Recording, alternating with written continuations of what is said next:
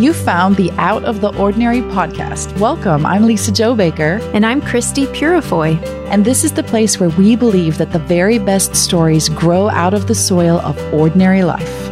As usual, we are recording here at Christie's 100 year old farmhouse called Maplehurst, where we enjoy the fine smell of mushroom farms in the distance and an opportunity to catch up in person. A few of my very favorite things are a pool of sunshine on a warm wooden floor, ice cream sundaes, and carpool karaoke. Lisa Jo, I love flowers I grew myself, reading a book with a kid on my lap and picnics under a spreading tree. We also really love you guys. We love this community and we love the chance every Wednesday to pop into your earbuds and spend the day with you. Whether you're driving kids to school, washing the dishes, catching up on somebody else's homework, finishing that work project, or working in your yard, why don't you take a moment right now, pause, scroll down, and click the subscribe button? We want to make sure you don't miss a single conversation with us. Now it's time. Get comfy. Here we go. Christ is risen. He is risen indeed, my friend. Happy Easter, Lisa Happy Jo. Easter. Happy Easter to all of our listeners. We hope whatever way you celebrated this past week was meaningful to you. Mm, and you were just telling me a story about the first time you heard those words, that Easter greeting, except they sounded a little different, I didn't know, they? I know. I was thinking, you know, I didn't grow up in um, a tradition where we would greet one another that way. Christ is risen, he is risen indeed. The first time I experienced that was when we were living in Ukraine. Peter and I lived there for two and a half years, and we attended a Nazarene church, Church of the Nazarene, which Peter's family grew up in. However, it was, you know, native language speaking Church of the Nazarene, so everybody spoke Russian. So I experienced it with people would say, Christos voskres, Christ is risen. And then people would respond, Vaistinu voskres, he is risen indeed. And um, the second part of that refrain, Vaistinu voskres, is hard to say. And so us English speakers would all rush to say the first part. Oh. to be the first one. Christos voskres. Christos voskres. Because that was easier. much easier to say so that we weren't expected to say the second half of the phrase. and you always knew you'd kind of made it when the old babushkas, you know, if you said Vaistinu voskres and then they just smiled at you, you'd be like, oh, I, I nailed my accent. I got it down perfectly. so, yes, a lot of my really precious Easter memories come from that season when we lived in Kiev, Ukraine. We were there because Peter had a fellowship to study um, language overseas. And we ended up staying for two and a half years because I got a job working for the United Nations on their anti human trafficking projects. I still can't believe that you were there so long. I know. We were only supposed to be there for 10 months. That's how long Pete's fellowship was. Mm. But this job I was able to do was just really such an amazing experience. They kept they kept extending my contract. So we we ended up staying that long. And I think what made it I wouldn't say bearable because that's not true. Ukraine, it was an amazing experience, but what made it feel like such a rich experience w- was the friendships that we developed over there. And so, as we shared in one of our previous episodes, you know, Peter's grandparents, the Hamiltons, had connected us with this missionary family. So, if you haven't heard that episode, it's definitely worth going back to listen to. Um, that episode is episode 27, and it really unpacks friendship. And for us, these friendships were started because Peter's darling grandparents, who have never met somebody who isn't their best friend, had heard the missionaries, the American missionaries who were stationed in Kiev, had spoken at their church. And just, of course, Grandpa Hamilton had kept their information. And when his grandkids were going to Ukraine, he had emailed them like they were long lost friends to let mm. them know we were coming. And those were the friends who agreed to meet us at the airport. Now, I don't know if I've ever told you this, and we tease them about it now that we're, you know, we've all been friends for years. But when we landed in Ukraine, they were not there to meet us. Oh no. They completely forgot oh, about oh, us. Oh no. Yes. Quick pause, Christie, because as you know, we love to shine a spotlight on friends of the show In order to serve our listeners. and offer resources that delight, serve, and hopefully excite our community. So here's today's spotlight. We're so delighted to partner with the folks at Fab Fit Fun because four times a year they deliver joy in a box. I kid you not, my friends. FabFitFun is a seasonal subscription box with full size, not the tiny little drugstore travel size. Nope. full size beauty, fitness, fashion, and lifestyle products. They will send you a collection every quarter of the most beautifully curated beauty, skincare, fashion items to thrill and delight the eight year old girl inside of you. I am not even joking you. I'm sitting here with my first box. It was so much fun to open. I squealed. I literally squealed when I opened that box. It's so beautiful, just the exterior alone. Inside, a few of the favorite things that they had gathered up for me was the most beautiful travel pouch for all your toiletries. This is by Yumi Kim and it's called a hanging train case. It's essentially for all of your travel goodies, your toiletries, your hairbrush. Maybe you want to put your makeup in there and it's got a little hanger. You hang it up behind the bathroom door and you can see everything that you've brought with you. So pretty. It's pink with what I think is looks like sort of a DC cherry blossom vibe going on. And in the same vein, there's this really, really pretty summer and rose Celine trinket dish. It's a little ceramic dish that I will now be keeping beside my bed to put my rings in every single night.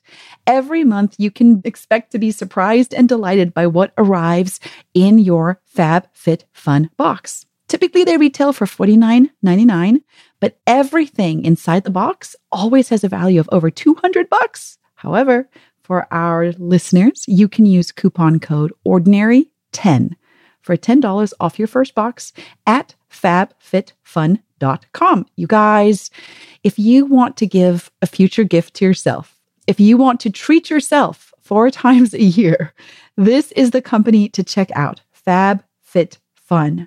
They have all kinds of delightful brands that they feature, like Tarte or Kate Somerville, Anthropologie, Free People, Dr. Brandt. That's just the beginning. Don't miss out. Every quarter, they sell out very quickly. So check them out, fabfitfun.com. Use the code ordinary10 for $10 off your first box. We give you permission. Go ahead, treat yourself. Okay, back to the show. It was quite an experience because you know, I've lived overseas. I'm from South Africa originally. I've lived in the States. I've traveled a lot. And I felt like, oh, nothing can surprise me really about living overseas. But Eastern Europe is not like Western Europe. It is a very different experience.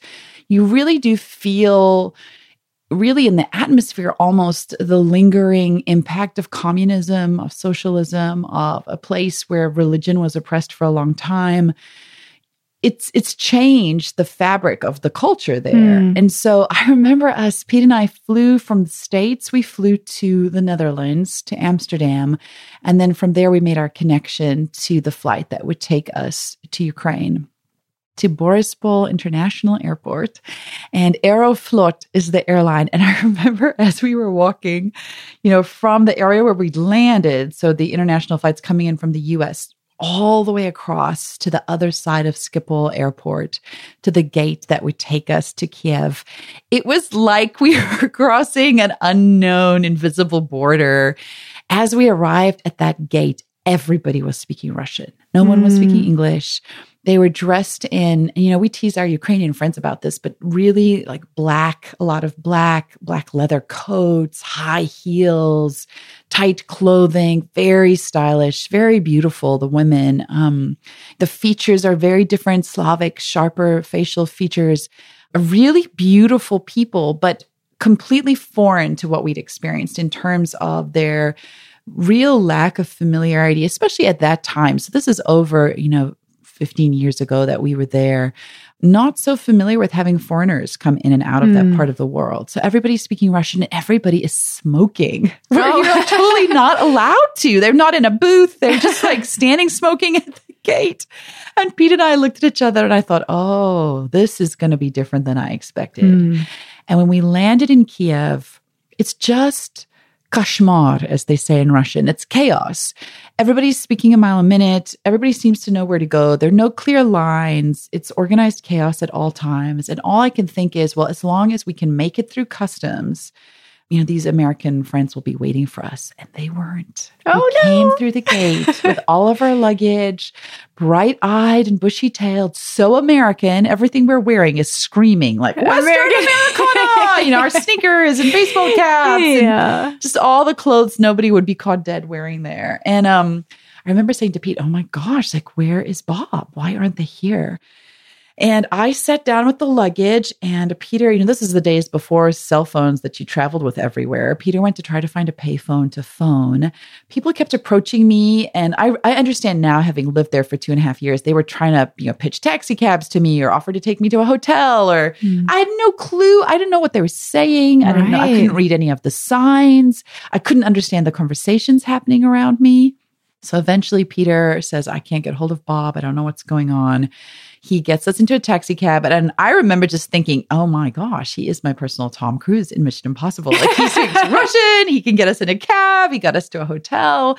You, it's so strange checking into a hotel. You had to hand over your passport. You oh, know, right. All these things. Yeah. You get a room key, and there's this huge discotheque in the basement floor. It's like a huge hmm. party that went on all night. And we were up in our room and it was just so beautiful. We had this incredible view over the city, over the river that runs down the center of the city. It's called the Dnieper River. It's very beautiful.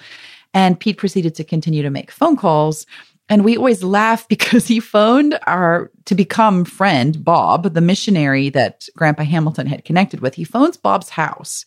Bob's wife, Colleen, answers. And so this has become funny in retrospect. At the time, it was not because no. Peter says to me, this woman answered the phone at Bob's house, but she doesn't speak English. She only speaks Russian. Of course, what we would learn about them is, of course, they speak Russian. All their friends are Russian. So when uh. they answer the ah. phone, they don't say, Hi, it's Colleen Skinner. She's like, Hola, it's Colleen. And Pete's like, Um, hi. Oh, no. and in his broken Russian is trying to trying explain to who he is and like ask about Bob. And Colleen said at the time she thought, wow, this guy's Russian is really bad. Why doesn't he just speak English to us? And we said to Colleen, why didn't you just speak English to us? what is wrong with you? And she kept telling him, no, no, in all in Russian. Bob's not here. Bob's at the church. And in Russian, Peter asked, like, what's the phone number for the church? And phoned the church, finally got hold of Bob and realized there'd been a misunderstanding. And we spent our first night in Ukraine in this hotel where I thought, what are we in for? Like, yeah. have we stepped into a black and white movie? Like, what is oh. happening? and so the next morning, actually, Cliff, one of the other missionaries, came to pick us up. And it was so comforting because he arrived in like stonewashed, you know, denim jeans, bright white sneakers, no, a t-shirt with the name of the church on it and a baseball cap, you know. And he's from the South. So he's like, yo, hi, Aww. good to see you. And he put us in his car to drive us over to the apartments. And there was, I remember we always laughed with him after this because you would never ever see this in Ukraine. But there was a like a lady jogging, you know, like, you know, the way you might see in running in DC uh-huh. anywhere, uh-huh. like, but kind of doing skip jumps, like really really high knee jumps. It's funny that I remember this because we never saw that again. And Cliff pointed out the window and said, See how happy people are to be in Ukraine. Oh. They're skipping down the sidewalks. and in the future, we always joked about that moment, how like literally in two and a half years, we never, never saw. again saw a person exercising. you know, to all my Ukrainian friends who are listening, forgive me. I'm not making fun. We had the most meaningful time there really, and at the heart of it all was this church that we attended, uh. this ah. Nazarene church in Kiev. It was on Studentiskaya. It's a hard word to say. Studentiskaya Strasse Street. And um, Ulica wouldn't be Strasse, that would be German. So Studentiskaya Ulica. And um, we met all the people who had become family to us who all attended this church. And it was really the heart the the nerve center of the work that they were doing the community we became part of the people who loved us the lady who helped us find an apartment the person who helped me find a job. I mean mm. everybody was from this church. And uh, colleen and her husband Bob and Cliff and his wife Heike were there with their families, but they hadn't founded the church. It was, you know, the church was led by Ukrainians, Ukrainian pastor. They were there to serve the church. And the church was also doing work, quite a lot of work with recovering alcoholics, recovering drug addicts. They had a lot of different projects across the country. And this is where we experienced Orthodox Easter for the first time, where mm. people said Christos voskres, vaistinu voskres.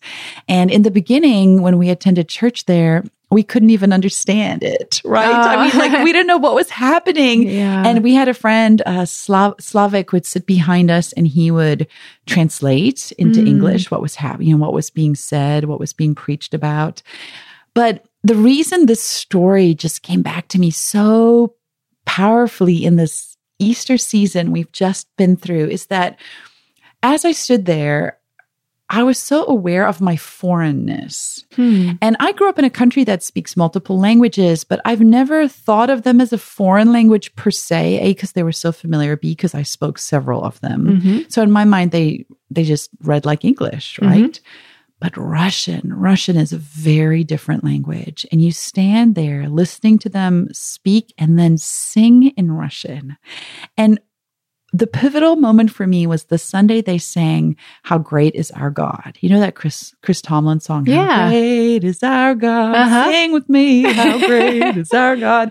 They sang it in Russian, and I recognized it because, of course, I know that song, and so Ah. I could, you know, in my mind, know what they were saying because I was familiar with the English words. And Christie, it hit me for the very first time in my life. I am amazed to admit that God's first language is not necessarily English. Oh, I was like, oh, God understands this. Like in the same way that I could understand that song because I knew it in English, I realized, oh, God is a native Russian speaker. Oh. God is not a foreigner. Hmm. I am the foreigner. Hmm. God is here. God lives in Ukraine. God lives in Kiev. He's so comfortable here. He knows what all these words mean that I don't know. and it was a very humbling moment to realize God is just as comfortable in Kiev, Ukraine, as he is in Owosso, Michigan, as he is in Pretoria, South Africa, as he is in Baltimore, Maryland. Mhm. And it was a really a game changing moment for me. And it brought to life scriptures that my whole life I've taken for granted. You know, there's that verse in John that we all talk about the word became flesh and lived among us. But the message translation says the word became flesh and moved into the neighborhood. Hmm. I love that so much because in that moment, I realized, oh, God lives in this neighborhood. Jesus lives here. This isn't, he's not on a missions trip here. Ah. He hasn't come to visit. He's not doing work in witness. This is his home. His home is here. He lives here. yeah. He he knows what matryoshka dolls are. He eats pierogi. He Yeah. drinks the coffee the way they drink it. If Jesus moved into the neighborhood, he would look like Slava, you know, Mhm. like he would fit in here. And we, I am the foreigner here. Hmm. And in that moment, the kingdom of God just seemed so much bigger than I had previously given it space to be Hmm. but also so much more intimate because it was the same God. As much as I Mm. struggled to understand the Cyrillic or read the words on the board or make sense of the sermon or figure out how to order food at a restaurant, I had a God who was absolutely comfortable in Ukraine like a native. And so every Easter, it strikes me over again when I remember those words, Christos voskries. You know, in the tourist markets in Kiev, you can buy these wooden eggs that people buy as decorations, and they're they're painted very beautifully. You can hang them on Christmas trees, or in Easter, you can hang them on a tree for an Easter celebration. And they actually have the two Cyrillic alphabet letters for that Christos, Christ, voskries is risen. It looks in English, it would look like an X and a B painted on the eggs as a reminder of what it is that we're celebrating. And we brought a lot of those home with us. And every Christmas, we hang them on our Christmas tree. And I'm reminded, and I tell the story to my kids of what they mean, of what the eggs stand for. And so, really, it was that Easter for me that changed how I think about a God who really moved into the neighborhood of our world and died for everybody in it because all of us are family to him. All of us are neighbors to him.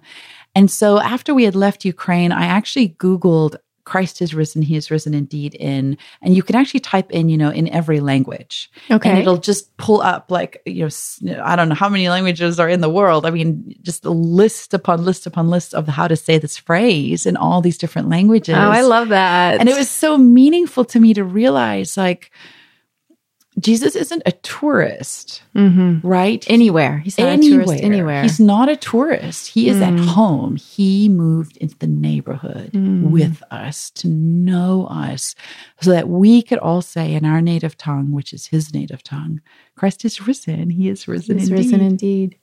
Do you know that I have some of those Ukrainian eggs that I hang up I every year? I do. I have quite a few given to me by my parents after their trip to Kiev uh, quite a few years ago, but you can tell me exactly how long it was because so when they went to make that trip, I told my mom, my friend Lisa Jo and her husband Peter live there. You should see them. You should meet them. So wild. And they did. In my wild. memory, I don't know if you recall this, but I think you, my mom and dad, who you'd never met before, no, never met them. I think they went to dinner with you at a. No, I think it was like this is so random that it was a TGI Friday. I think it was. And it's because it's the only restaurant at the time. Uh-huh. I'm sure it's changed since then. At the only Western restaurant Mm. um, other than McDonald's Mhm. that was in Kiev. Mhm. And so um, it was such a treat to go because it was insanely expensive. Ah, sure. And so it was very rare that we would go. But um, yes, we went with them. I feel like they treated us too. I was about to ask. I hope they treated you. and I mean, anytime we went, it was so exciting. I actually remember they, on certain days of the week, would have baked potato soup. And it's funny how, like, certain soups make you think of home, like Yeah. Panera. Like, of course, I love all the other food, but that soup, I loved it so much. And I tried to find out, like, what day of the week they served it regularly. Oh, so you could and go. then every Tuesday I would try and go, but of course it's Ukraine, so that wouldn't be, you know. And, I, and they would be like, "Oh yeah, no, we decided not to make that today." So I could never. I was always the crazy American who called every week to find out if they had baked potato soup that week. but yes, your parents were comfortable in their skin Yeah. in Ukraine, in a place that took us a while to figure out how to be Mm. ourselves there. I feel like for a long time, because of course those were earlier years in our relationship. So for a long time, if I was talking about you to my parents or my mom, I would say, "Remember my friend Lisa Jo? You had dinner with her in Kiev." yes, I know. I she'd say, totally "Oh, do yes, that reference course, point. course." Yes. Yeah, I love that that you had that moment together, and it's true. So I have never lived overseas. I mean, I've traveled a bit. I did some studying in Europe for graduate school, but um, never had these experiences like you living in another country, or as you have now. I mean, you're right now living in a country that isn't the country you were born to. Um, but because my parents were just, well, just who they are, but because they also were in sort of formal uh, Christian ministry, um, they worked as I was growing up primarily with college students and um, especially with international students who were coming to our local university from all over the world. And in my memory, it would go in waves. Like there would be whole periods where all of the students in our lives were from Indonesia. And then there would be periods where all of the students in our lives were from Russia. or, and it would shift and change like that. And the reason it's so, I can recall it so viscerally is because the food in our lives. Oh, there you go. And uh, I can remember one time, and it's probably good that I don't actually remember the country, so I will not uh, hurt anyone's feelings when I say I can remember being young and opening the refrigerator and seeing some things in there that so disturbed me. and I remember thinking, oh no, mom is going to make us eat this stuff. and I didn't want to because my parents would. But then I have memories, especially um, of the Indonesian food. The Indonesian students in my memory were Mm, often cooking yum. for us and and um, gathering together in these um, just wonderful gatherings where food was a you know just a central part of it. I remember um, their peanut sauce that they would make for their chicken dishes and Mm. their fried rice. And uh, I mean, I was young, but it was eye opening for me because it was so tasty. Yeah, that is the best part about having lots of friends Yeah. from different cultures is the benefit of the food. Even our home group right now has people from so many different countries that Mm. it is the best kind of smorgasbord every other Tuesday.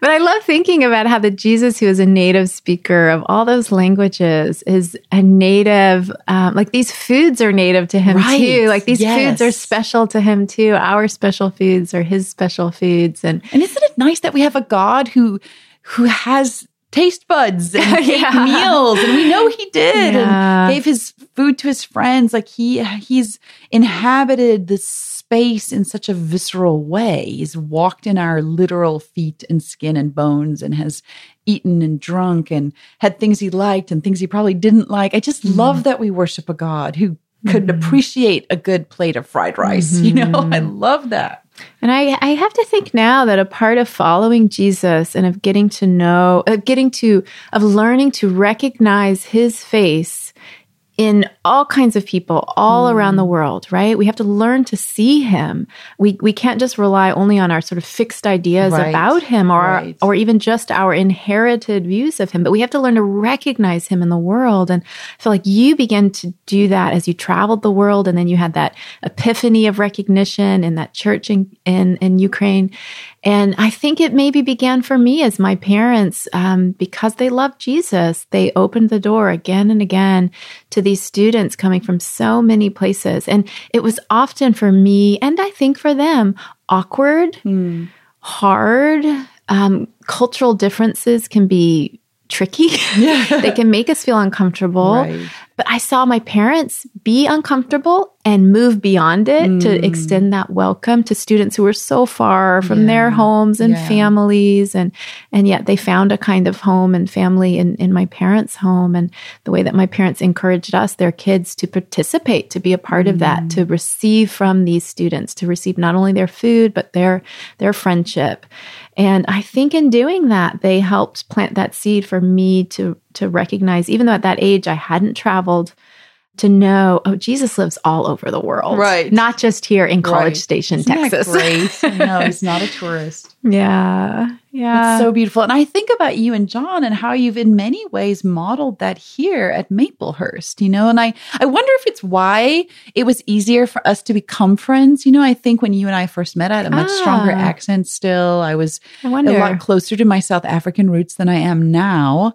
And it just, it was so easy to become friends. But I look at how you live here now and how your home, much like your parents, is just a constant train station of it people who pass through. Uh-huh. I mean, really from all kinds of interesting and unique backgrounds and walks of life and yeah. um, zip codes who will just come and spend time. And you guys mm-hmm. have just mm-hmm. opened your home and created a space where you've welcomed them in to move into the neighborhood with mm-hmm. you. And I just mm-hmm. think, that's so much of what Jesus asks us to do. The example that he gave us, I see you and John just live out in so many ways here. Mm, I'm glad you say that because I I love being rooted. I love being a homebody. Uh, you know, it's who I am and I feel so much comfort in my own home, but um, it can be easy to think that I am um, either missing out or not maybe exposing my kids to, you know, these cultural experiences around the world that I could if I, you know, weren't so rooted in this place, if we could travel more mm. or,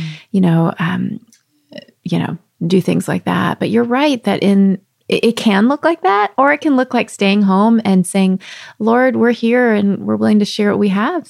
Send who you will. Yeah. because people need that. We needed those friends who opened their home to us in Ukraine. Yeah. And I remember I remember Cliff saying to Pete, okay, get out your notepad. We're going to teach you some important Russian phrases. You know, here's the bus stop you need to know. Here's the metro you're going to use the most.